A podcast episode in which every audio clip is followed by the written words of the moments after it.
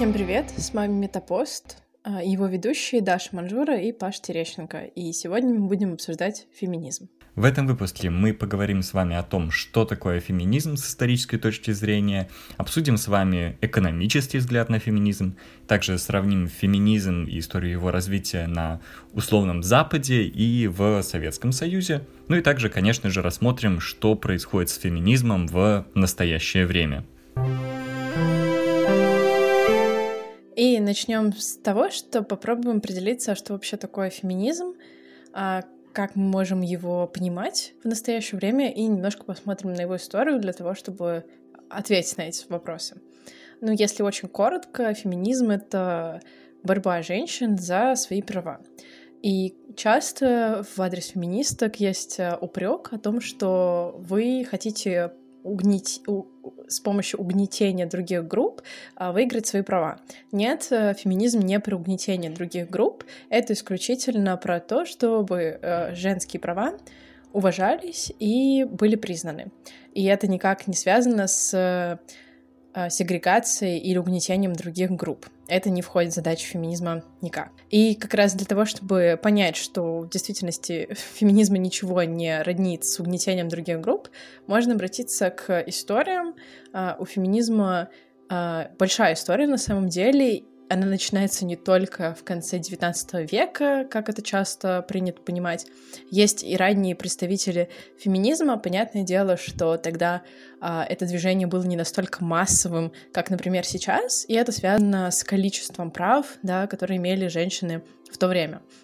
Например, есть такая представительница, как Мэри Уолстонкрафт, которая уже в XVIII веке а, предлагала освободить женщин, потому что она считала, что а, она полемизировала с Руссо и говорила о том, что если мы хотим, чтобы у нас было свободное общество, то мы должны прежде всего освободить женщин, потому что а, женщина, которая является прислугой, которая закаблена, а, она не может принести пользу обществу, а свободная, образованная женщина, женщина, которая может свободно а, себя проявлять, она вот уже действительно может являться, ну, как полноценной частью общества, и от этого только выиграет все общество, да. Это ранний пример а, феминизма.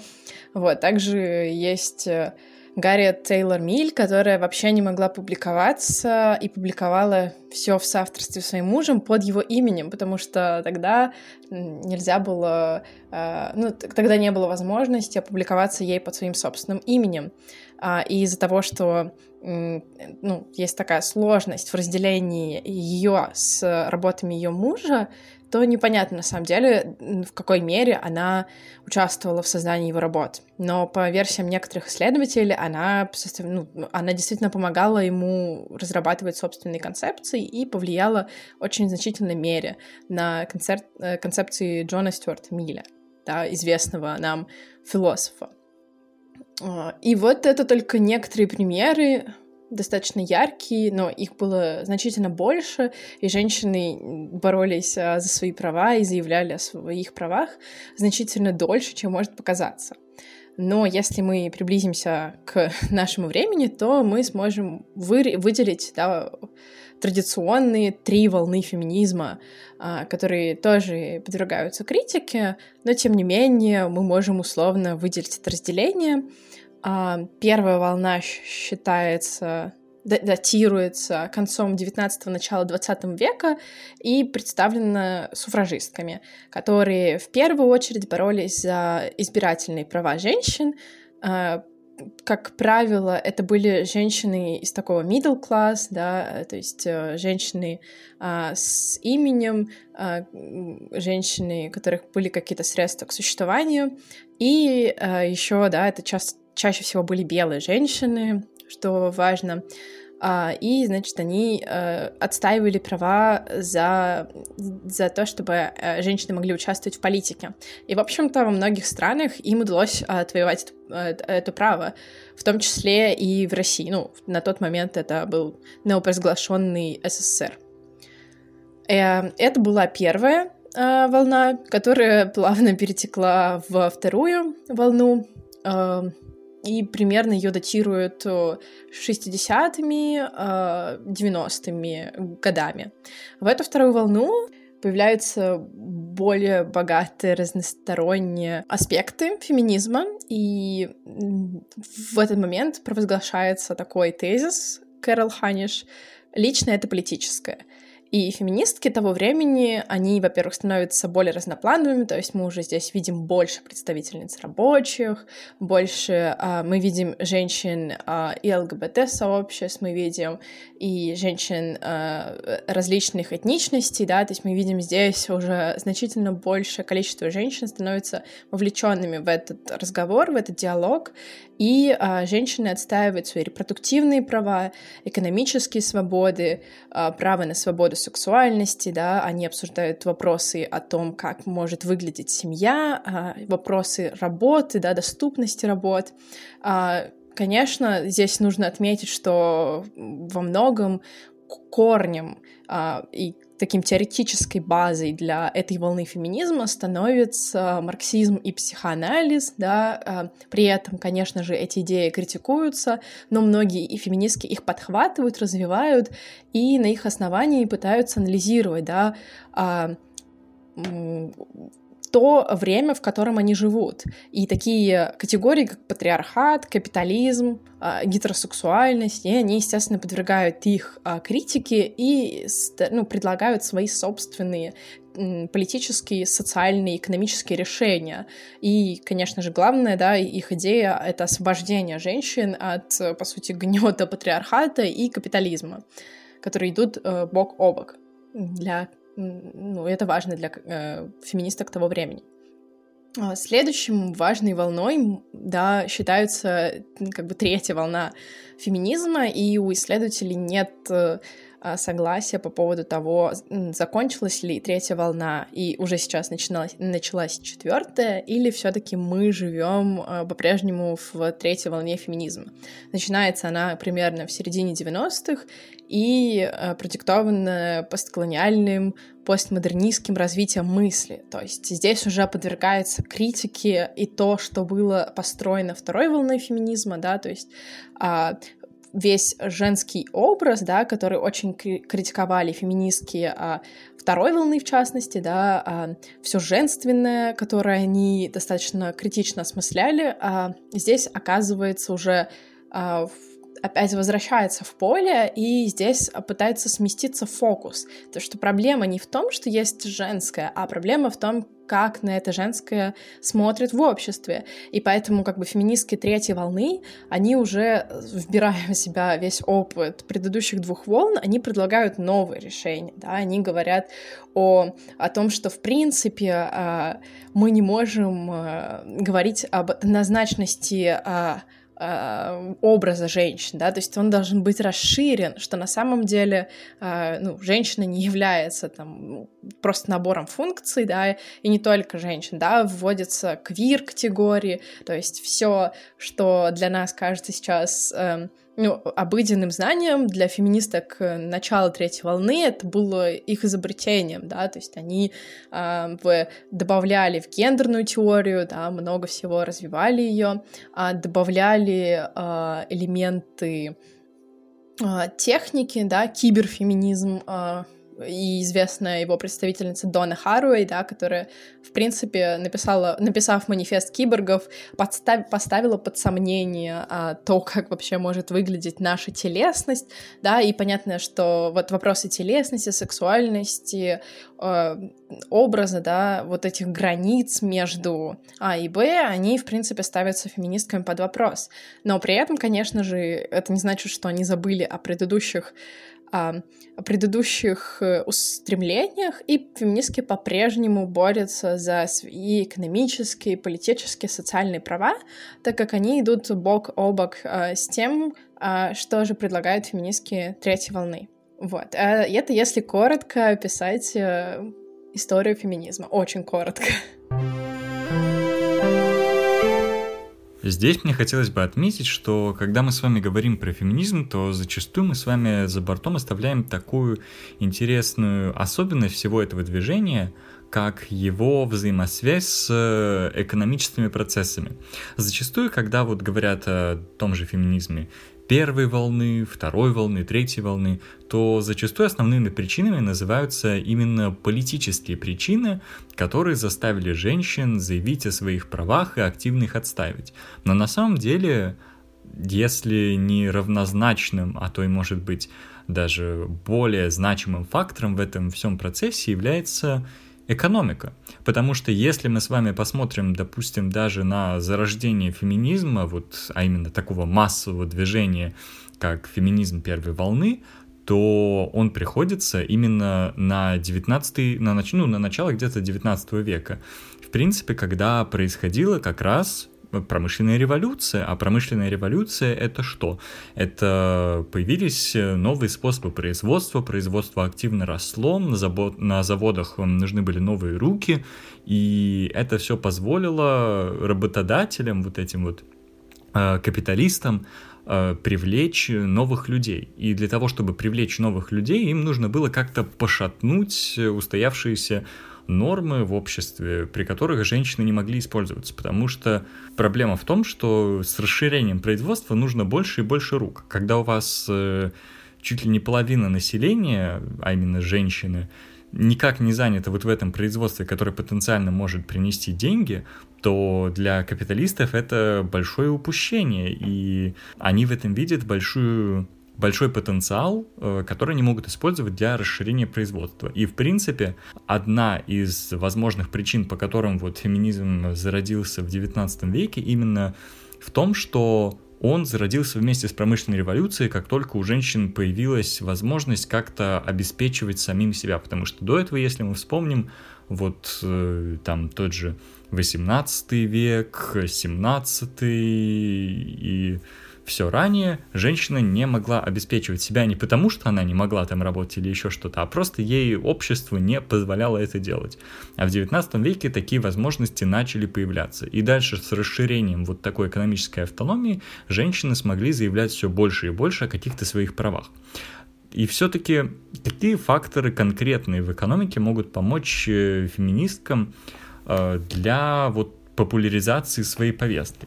И здесь я бы выделил, наверное, четыре таких э, аспекта, которые, на мой взгляд, подчеркну, на мой взгляд, которые помогают феминизму как такой манифестации женской эмансипации.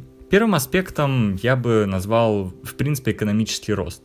То есть э, та же промышленная революция означает, что экономика развивается, растет, нужны новые руки, и именно поэтому феминизм получает возможность э, реализоваться, потому что происходит экономический рост и привлекаются новые э, рабочие ресурсы, которые в этом случае являются как раз женщинами. Второй аспект плавно вытекает из первого упомянутого, это попросту недостаток рабочей силы. Разница с первым аспектом в том, что когда мы говорим про экономический рост, то мы, скорее всего, подразумеваем какое-то, да, мирное время, когда вот у нас все было спокойно, спокойно потом происходит какая-то инновация, как было в промышленной революции, и мы можем масштабировать производство, потому что стало делать его проще, и мы можем себе это позволить. А в случае с недостатком рабочей силы у нас здесь немножко другие факторы начинают играть. То есть недостатком рабочей силы может послужить, допустим, не бурный экономический рост, но, например, войны, Э, как нам всем известно, на войны идут, и в то время тоже ходили в основном мужчины как раз. И поэтому, когда мы видим масштабную войну, то во время масштабной войны как раз начинается применяться тот же женский труд на профессиях, которые раньше, допустим, были закрыты для женщин.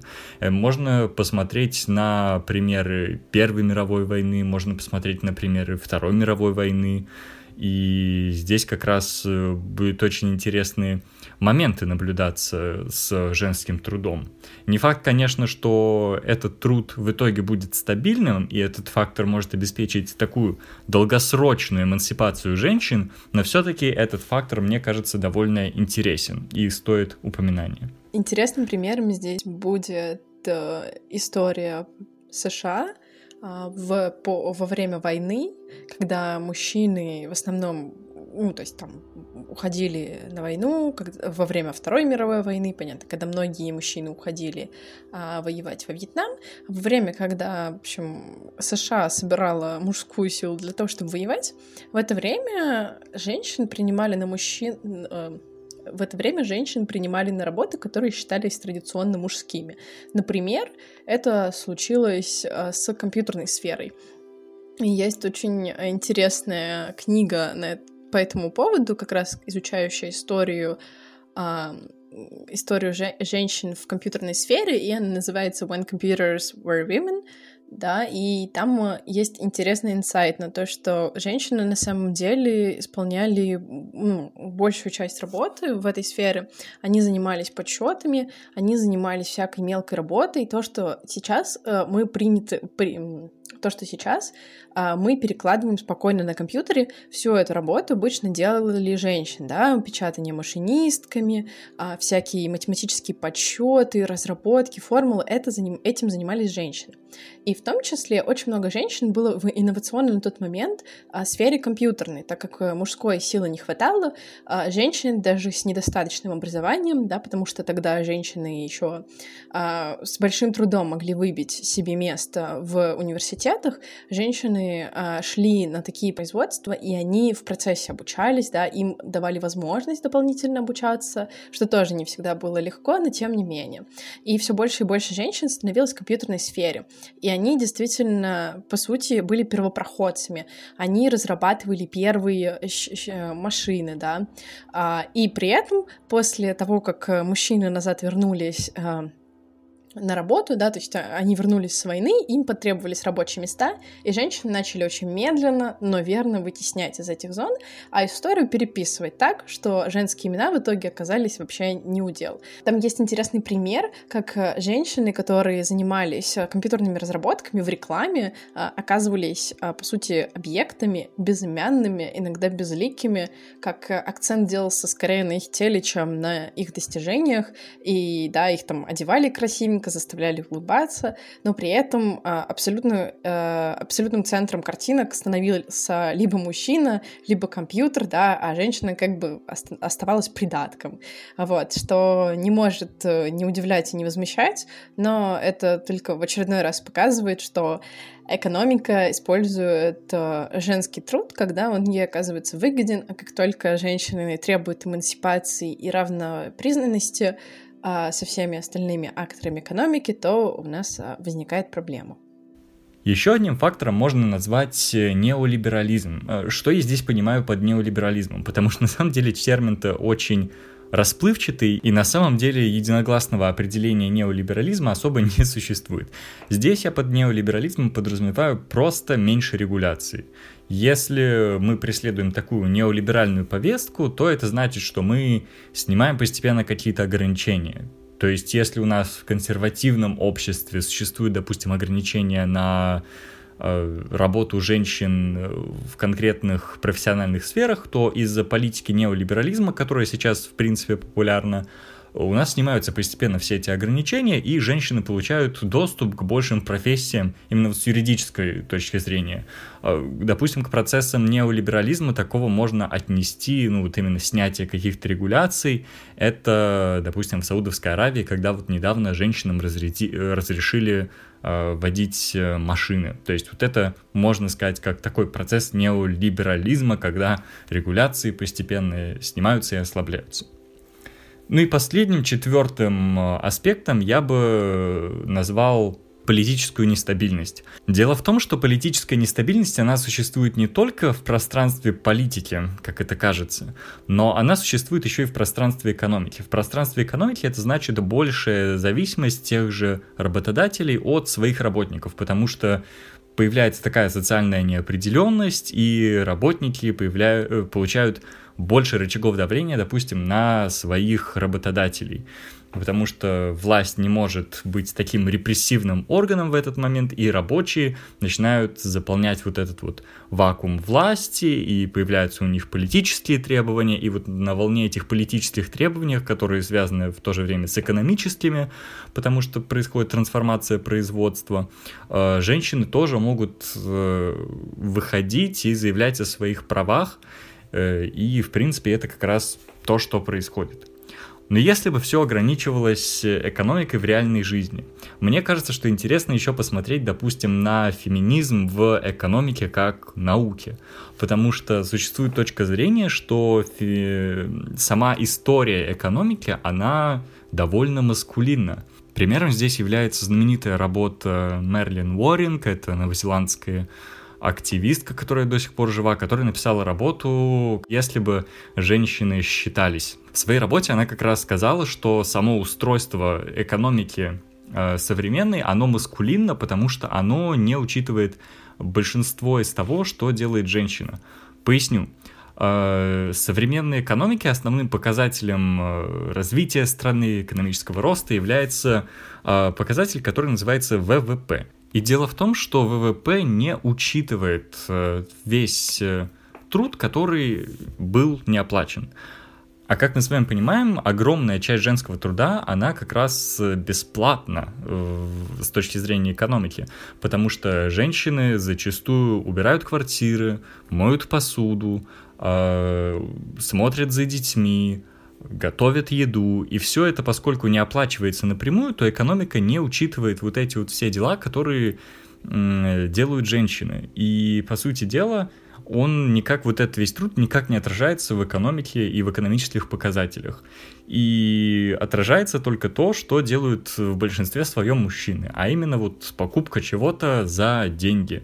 И феминистская экономика видит в этом большие проблемы, потому что мы получаем недостоверные показатели ВВП, которые не учитывают на самом деле все экономической активности. Потому что если бы не было женщин, которые готовы оказать эту работу за бесплатно, то мужчинам бы пришлось, конечно же, платить за все это, если бы они, допустим, зарабатывали столько же. Ну, или бы они жили в каких-то свинарниках, но тут уж каждый мужчина для себя сам решает. Таким образом, получается то, что вот в экономике даже на уровне такого основного показателя у нас уже есть проблема с маскулинностью такой. И проблема не останавливается на этом, потому что, допустим, неоклассические теории различные, они ставят женщину не как такого отдельного экономического субъекта, а они рассматривают женщин скорее как придаток независимого мужчины. То есть женщина вот в этих всех теориях носит преимущественно роль э, партнера, который зависим. И вот в этих э, классических теориях женщина может выходить на работу только в том случае, если мужчина зарабатывает недостаточно. То есть отметается даже предположение о том, что женщина может выходить на работу просто потому, что она хочет иметь свои деньги, просто потому что ей нравится работать, она хочет самореализоваться и так далее, и так далее. Нет она бы не выходила на работу, если бы мужчина, то есть ее муж, зарабатывал бы достаточно. Если женщина выходит на работу, значит в этом есть какая-то проблема. И таким образом проявляется как раз маскулинность даже вот в самой науке экономика. Из этого всего возникает э, логичный вопрос, а, собственно, а как э, выглядела бы, допустим, та же феминистская экономика? На самом деле феминистская экономика, она строится как и весь феминизм, на деконструкции иерархии. Что это значит? Это значит, что в экономике все построено на иерархическом таком подходе и противопоставлениях. Мужчина — это кто-то, кто пробивной, стремится достичь успеха любыми целями, непреклонный, и вот он должен занимать, значит, лидерские позиции. А женщина рассматривается как очень э, адаптивная, как легко находящая язык с другими людьми, и поэтому женщина должна служить таким э, связующим звеном различных пробивных мужчин и заставлять их работать вместе. И то есть вот этот гендерный предрассудок, он сразу исключает огромное число женщин из э, считающихся, беру слово в кавычки, мужских э, работ, и в то же время исключает других мужчин, которые, может быть, не хотят быть такими пробивными, которым, наоборот, больше нравится быть вот этими вот связующими звеньями. И, по сути дела, феминизм в экономике борется именно вот с вот такими навязанными иерархиями, и он пропагандируют более инклюзивный подход. То есть, допустим, феминистки и феминисты в экономике, они предлагают вводить более целостный подход, который будет учитывать и неоплачиваемый труд. Есть различные авторы, которые пишут работы на эту тематику, например, вот уже упомянутая Мерлин Уорринг, а также Джули Нельсон, и, в принципе, этим далеко не ограничивается количество авторов, и на самом деле можно найти и других, которые занимаются всеми этими вопросами. Что самое интересное, в экономике такие теоретические рассуждения на самом деле имеют довольно большое значение, потому что наше теоретическое понимание феминизма с экономической точки зрения, оно в любом случае будет оказывать влияние на наше понимание феминизма как движения в целом. Ну и, конечно, на мой взгляд, важно говорить о взаимосвязи экономики и феминизма как раз из-за того, что когда мы осознаем эту связь, то мы можем лучше понимать процессы, которые происходят у нас в обществе, и как мы можем помочь эмансипации женщин, как мы можем способствовать э, этим процессам, и почему именно вот борьба за какие-то экономические права, она очень важна, и она играет большую роль во всем этом движении. Но то, что мы с вами сейчас обсудили, это все-таки скорее какие-то общие рассуждения. Давайте посмотрим, как э, в конкретных случаях складывалось развитие феминизма, потому что нужно же понимать то, что это история движения не однородна, а она развивалась по-разному в зависимости от э, стран, в зависимости от каких-то политических блоков, и нужно тоже отдавать себе в этом отчет.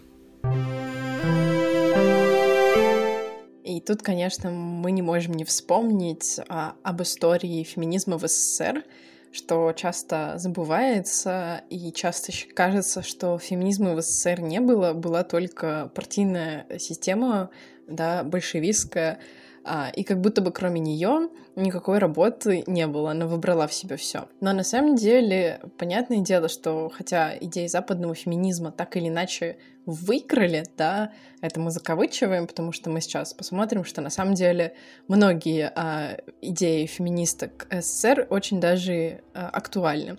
Вот, а, выиграли а, в связи с тем, что считается, что США выиграли в, холодной войне, и поэтому нам кажется, что логично признавать все победы а, США автоматически. А так как э, в США в то время развивался такой либеральный феминизм, а не левый, то понятное дело, что э, мы бы значительно легче признаем заслуги западных феминисток, чем а, вообще имеем какое-то представление о заслугах наших собственных феминисток. И хочется поэтому уделить этому время и просто проговорить некоторые вещи, которые а, мы воспринимаем как а, обыденные, но на самом деле э, это заслуга за то, что мы имеем какие-то обычные для нас привычные вещи, мы должны отдать именно советским феминисткам. А понятное дело, что первое право, которое советские феминистки выиграли у большевиков, было возможность голосовать, да, что для женщин в России раньше вообще не было а, кейсом, да, то есть э, они получили право на голосование, и с тех пор, э, да, уже как минимум э это а, отвоевали. Да, в дальнейшем э, очень много, очень большое внимание в СССР было уделено труду, женскому труду, попытки а, обратить внимание государства на репродуктивный труд и а, не просто обратить на него внимание, а признать, что это действительно большая часть жизни любой женщины, которая воспринимается как норма. И вместо того, чтобы воспринимать ее как нечто, являющееся придатком женщины, да, являющееся ее продолжением и а, традиционным а, традиционным видом деятельности, вместо того, чтобы это просто по дефолту признавать, а, а феминистки советские требовали а, государству помогать и пытаться каким-то образом упростить жизнь советской женщины. А, и в результате такого движения у феминисток получилось отвоевать а, право на аборт, да, э, понятное дело, что в разное время СССР аборт то разрешался, то запрещался, но в конце концов, да, на данный момент мы имеем то, что аборты разрешены э, по достаточно широкому количеству показаний, и это достижение советских феминисток. И также очень интересная история есть про то, что в Советском Союзе а, серьезно обсуждался отпуск во время месячных, но в итоге а, это было принято только для трактористок, то есть только они в итоге получили право брать отпуск, так как это считалось а, такой таким видом деятельности, который э, мешал репродуктивной функции женщин, и да, и поэтому трактористки могли брать такой отпуск. Но сам факт того, что это было, уже еще можно назвать достаточно прогрессивным законодательством, особенно учитывая, что это было там, э, в первой половине 20 века в СССР, что достаточно удивительно.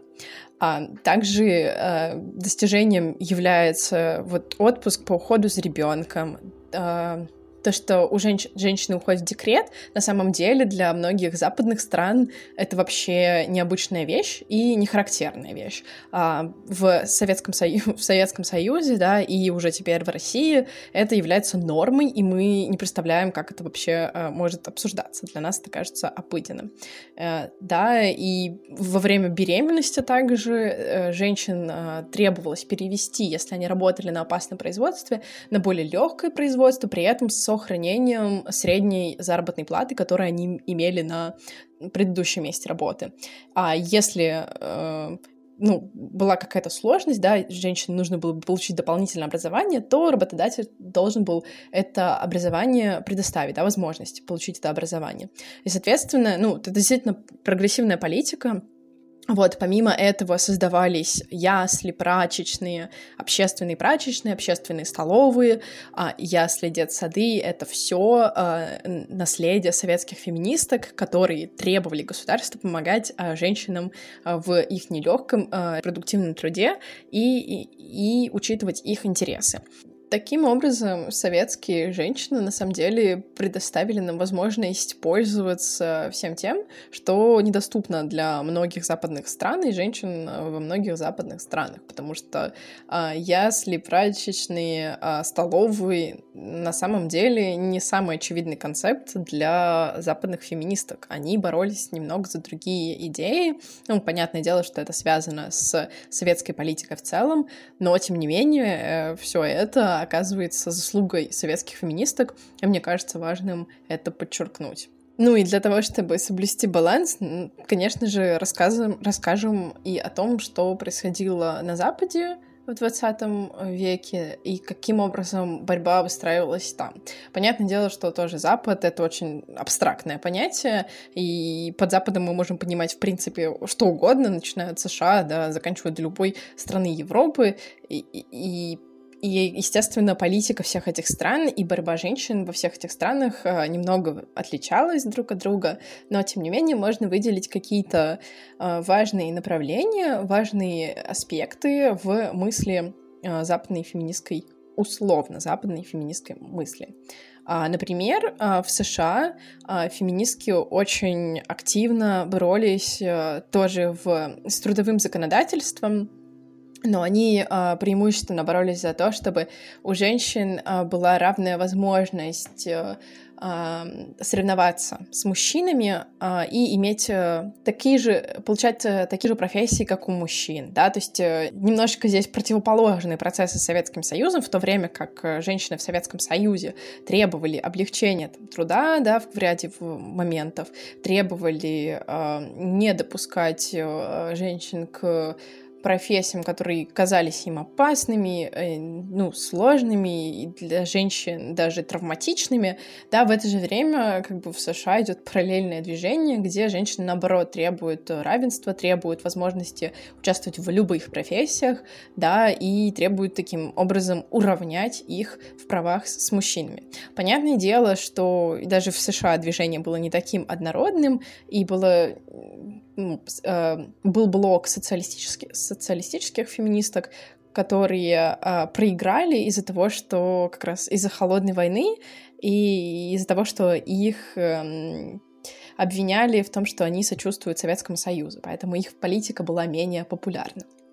Вот. Также э, в той же, например, Польше, да, во второй половине 20 века, э, как можно э, ну, просто это актуальная сейчас тема, да, понятное дело, что польские женщины давно борются за свои репродуктивные труда, а законодательство всячески их старается э, ограничить. Это связано во многом с, католи... Э, с силой католичества э, в Польше, которая э, старается а, повлиять на репродуктивные права женщин. Но это тема репродуктивных прав, да, ограничений и возможности свободного выбора, а, совершать ли аборт или нет, а рожать ли детей, сколько детей рожать. А, это общее место для многих стран, да, не только Запада, но вообще по всему миру. Государство регулярно пыталось навязать женщинам а, какую-то норму демографическую, которая, против которой они часто восставали, и это выливалось, да, опять же, в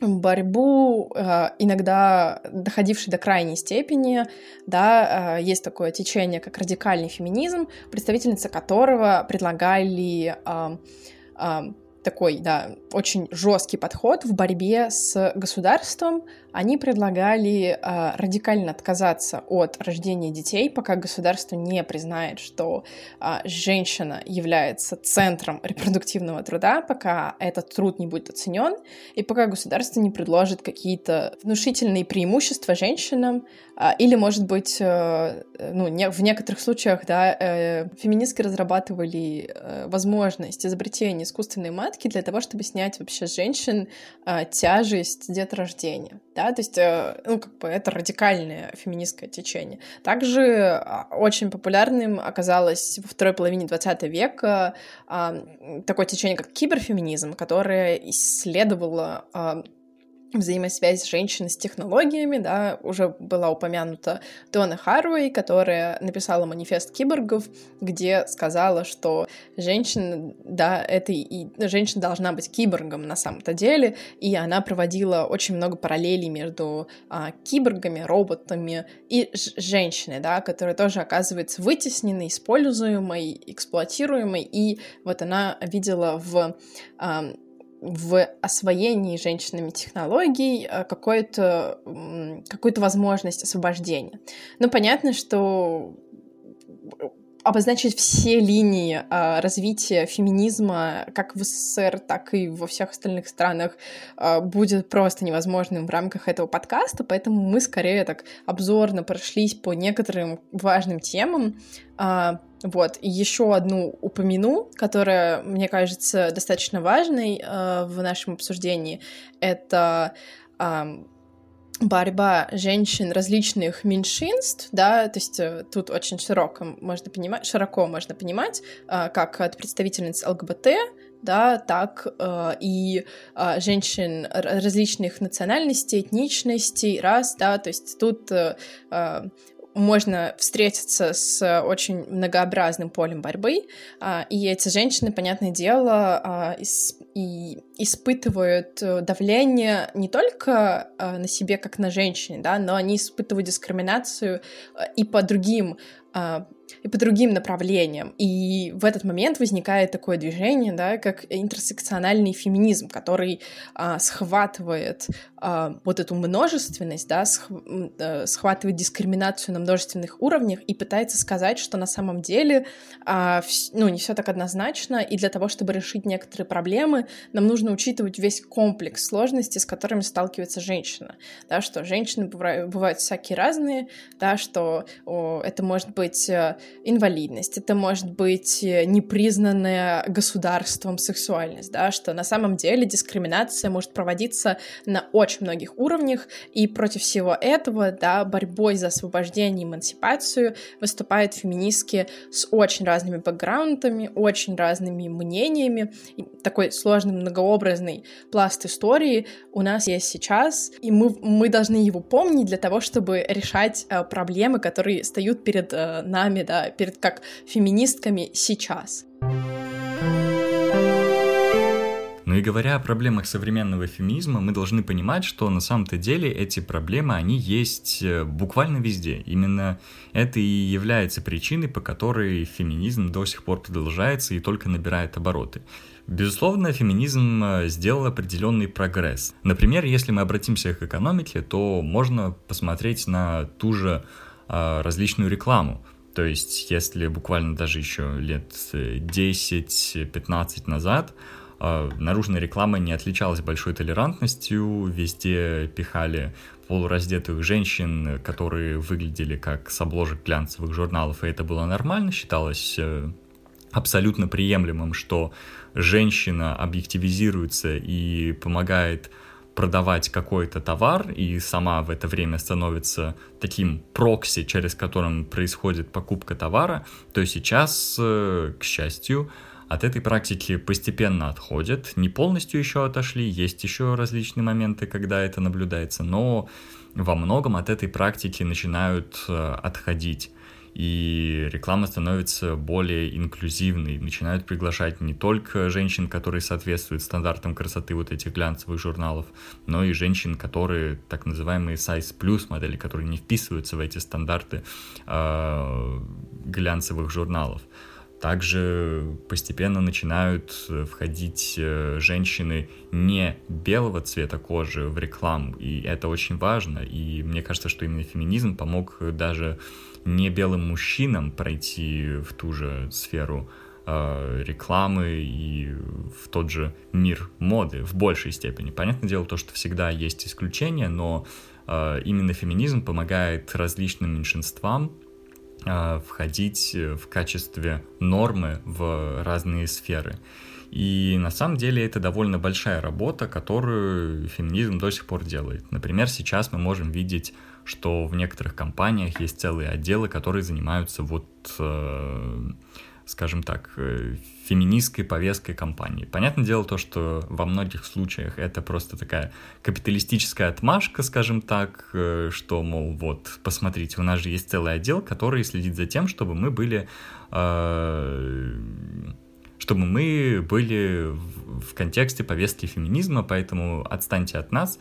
Э, все, что мы делаем, это, мол, санкции вот этого нашего отдела, мы все такие добрые, инклюзивные. На самом деле ничего подобного. Но все равно это определенный прогресс и лучше, чем ничего. И процессы, которые я упоминал, они сейчас продолжаются, слава богу. Войн сейчас нет, конечно, но сейчас э, у нас продолжается повестка неолиберальная, женщинам тоже э, на этом фоне дают гораздо больше прав. Как я уже говорил, в той же Саудовской Аравии им разрешили водить машины. В России у нас недавно изменили список профессий, э, в которых, на которых могут работать женщины. Э, его не полностью ликвидировали все-таки, но как бы уже хорошо, что его уменьшили, и женщины теперь имеют доступ к большему числу профессий. У нас продолжается экономический рост, и как раз в этом контексте женщины приобретают все большую и большую финансовую автономию, потому что они начинают зарабатывать деньги, и это позволяет им открыто заявлять о своих э, правах. На самом деле, вот коронавирус непонятно, способствует этому или не способствует. Это большая тема, потому что, с одной стороны, есть факторы, которые говорят о том, что феминизм сейчас как раз получает дополнительный рывок, потому что, как оказалось-то, сейчас востребованы врачи, а врачи в основном кто? Правильно, женщины. Многие женщины сейчас как раз на этой волне стали гораздо сильнее себя чувствовать, и это правильно. Но в то же время в экономике наблюдается спад, а что это значит? А это значит, что руководители мужчины будут, скорее всего, в первую очередь увольнять тех же женщин, и поэтому их финансовая э, независимость э, сильно снизится. Но, конечно, рано говорить о каких-то эффектах, допустим, коронавируса сейчас на феминизм, потому что, ну, мы находимся еще только в начале, когда мы не можем судить о последствиях. До последствий мы еще не дошли.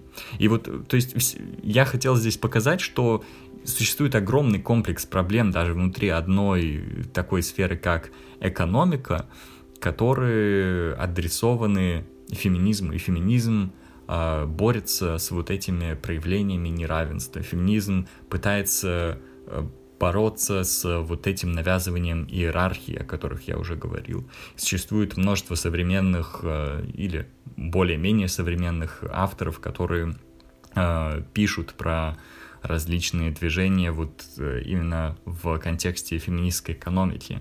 Это Барбара Бергман, это Джули Нельсон, как я уже говорил, это Мерлин Уоринг. И на самом деле э, этими авторами далеко не ограничивается список э, тех, кто выступает за более инклюзивную экономику, и поэтому на самом деле я считаю, что феминизм, он как раз э, делает нам большое одолжение в том плане, что мы можем осознать, э, какая часть, э, если мы рассматриваем с точки зрения экономики, какая часть нашего рынка не учитывается и насколько на самом деле больше продуктивности мы наблюдаем в современном мире и так далее и тому подобное.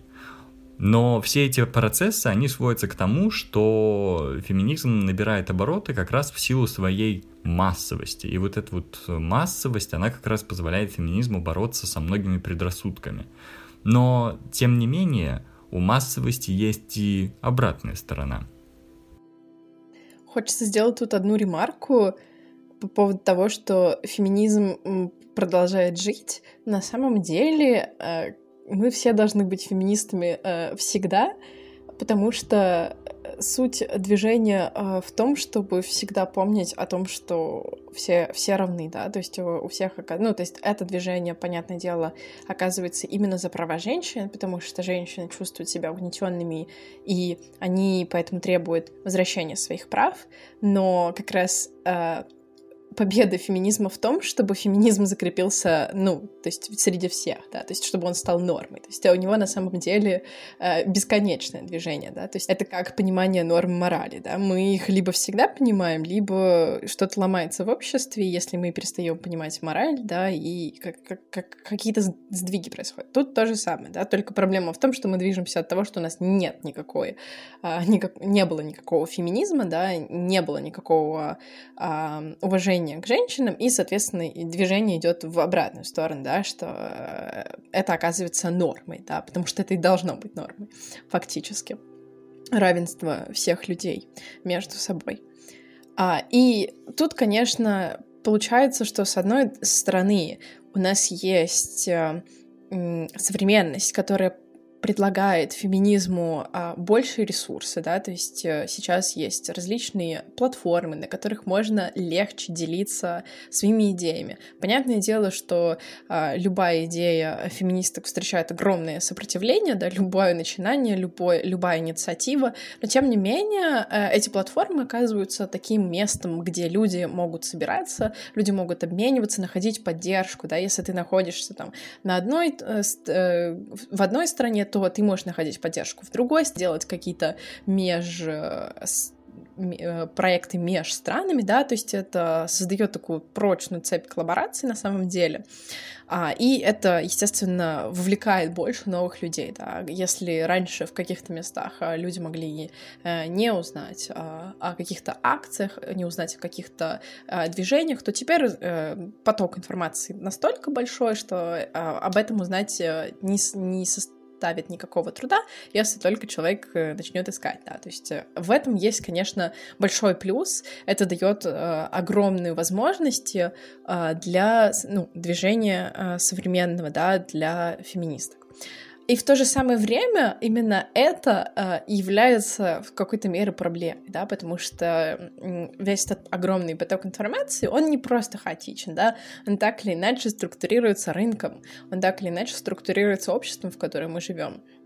И, соответственно, вот это давление, да, которое продолжает сохранять сопротивление, которое мы встречаем на политическом уровне, да, по отношению а, к желанию женщин иметь равные права, а, э, желание а, ограничить женщин на, на уровне репродукции, да, то есть а, сделать из нее, по сути, а, матку для рождения в некоторых государствах, и Россия здесь не исключение, а, и, ну, и это, это, конечно же, встречает сопротивление, ну, э, точнее, это оказывает сопротивление на движение в целом. А, и также различные рекламы, про которые мы уже упоминали, да, а, возможно, в какой-то мере а, реклама становится более скрытой, но проблема объективации все еще оказывается проблемой. А проблема языка тоже оказывается проблемой, да, потому что мы говорим на языке, где феминитивы еще не являются нормой. Мы говорим на языке господ, да, условно, а не на языке тех, кого эти господа подчинили. То есть тут э, как бы нет никакой речи кого-то что оскорбить это я скорее переношу немножко Гегеля на эту ситуацию, да, потому что язык оказывается важным в процессе эмансипации. Если у тебя нет языка, чтобы выразить, не знаю, даже свою профессию, если у тебя нет языка, на котором ты бы мог что-то сказать, а, то возникает проблема, а как об этом говорить. Вот. И понятное дело, что здесь есть целая целый вагон проблем, которые также феминистки современные вынуждены решать, с которыми они сталкиваются на ежедневной основе. Хочется добавить э, к этой повестке еще одну ноту. Она скорее позитивная, но тоже является проблематичной. Вот э, Настя Калик в недавно вышедшей книжке «Феминистский самиздат 40 лет спустя» а, поднимает э, проблему взаимодействия между феминистками. Э, то, что я сказала, да, что с одной стороны у нас огромное количество возможностей для взаимодействия, в то же самое время а, мне кажется, что феминистское э, движение очень сильно страдает из-за того, что а, не, не может договориться даже внутри самого себя и не может адекватно а, отвечать на запросы друг друга и поддерживать друг друга. И вот Настя Каль как раз поднимает это и говорит очень интересную мысль о том, что проблема не в том, что не нужно критиковать то, что происходит сейчас, да, мы можем критиковать а, и феминистское движение, мы можем критиковать экономику, мы можем критиковать все, что происходит, но это не значит, что мы должны в этой критике забывать о том, что мы можем создавать коалиции, да, что критика не должна мешать э, нашему, нашей коллаборации, не должна э, мешать какому-то продвижению в целом. Вот. И мне кажется, что это важно в этом разговоре, потому что часто а, феминистки травят друг друга или начинается травля феминисток против, не знаю, мужчин. И, и, и мне кажется, что это на самом деле не является частью этого движения, что ненависть, она никогда э, не является частью какого-то движения необходимой, а просто является его каким-то побочным продуктом, вот, с которым можно так или иначе работать.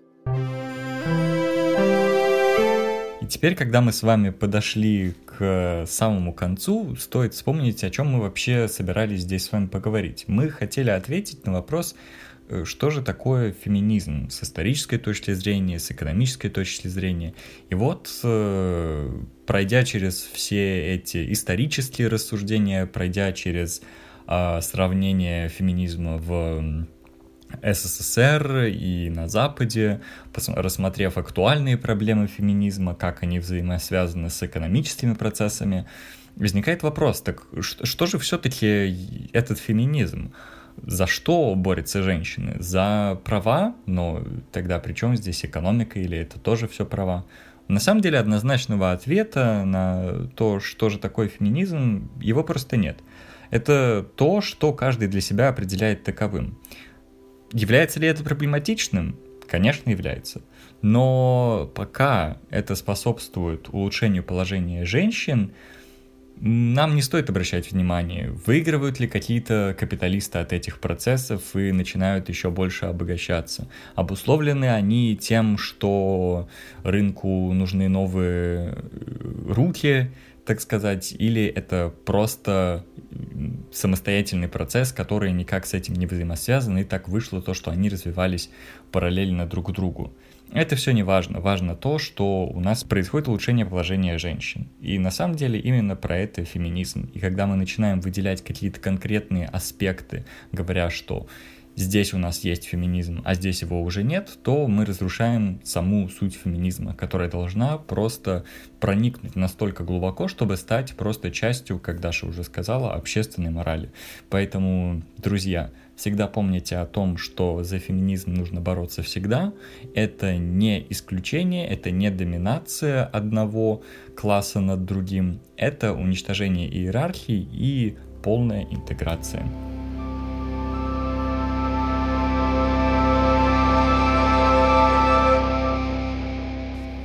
Спасибо вам большое за прослушивание. Мы очень рады, что вы дослушали до этого момента. Надеемся, вам понравился наш выпуск. Если у вас есть критика или комментарии, пожалуйста, пишите нам на почту или пишите Даше или Паше в любой из социальных сетей, которые у нас указаны. Спасибо вам еще раз большое. Если вы хотите, то мы будем очень рады вашей поддержке на Патреоне. Ну а с вами был Метапост. До новых встреч!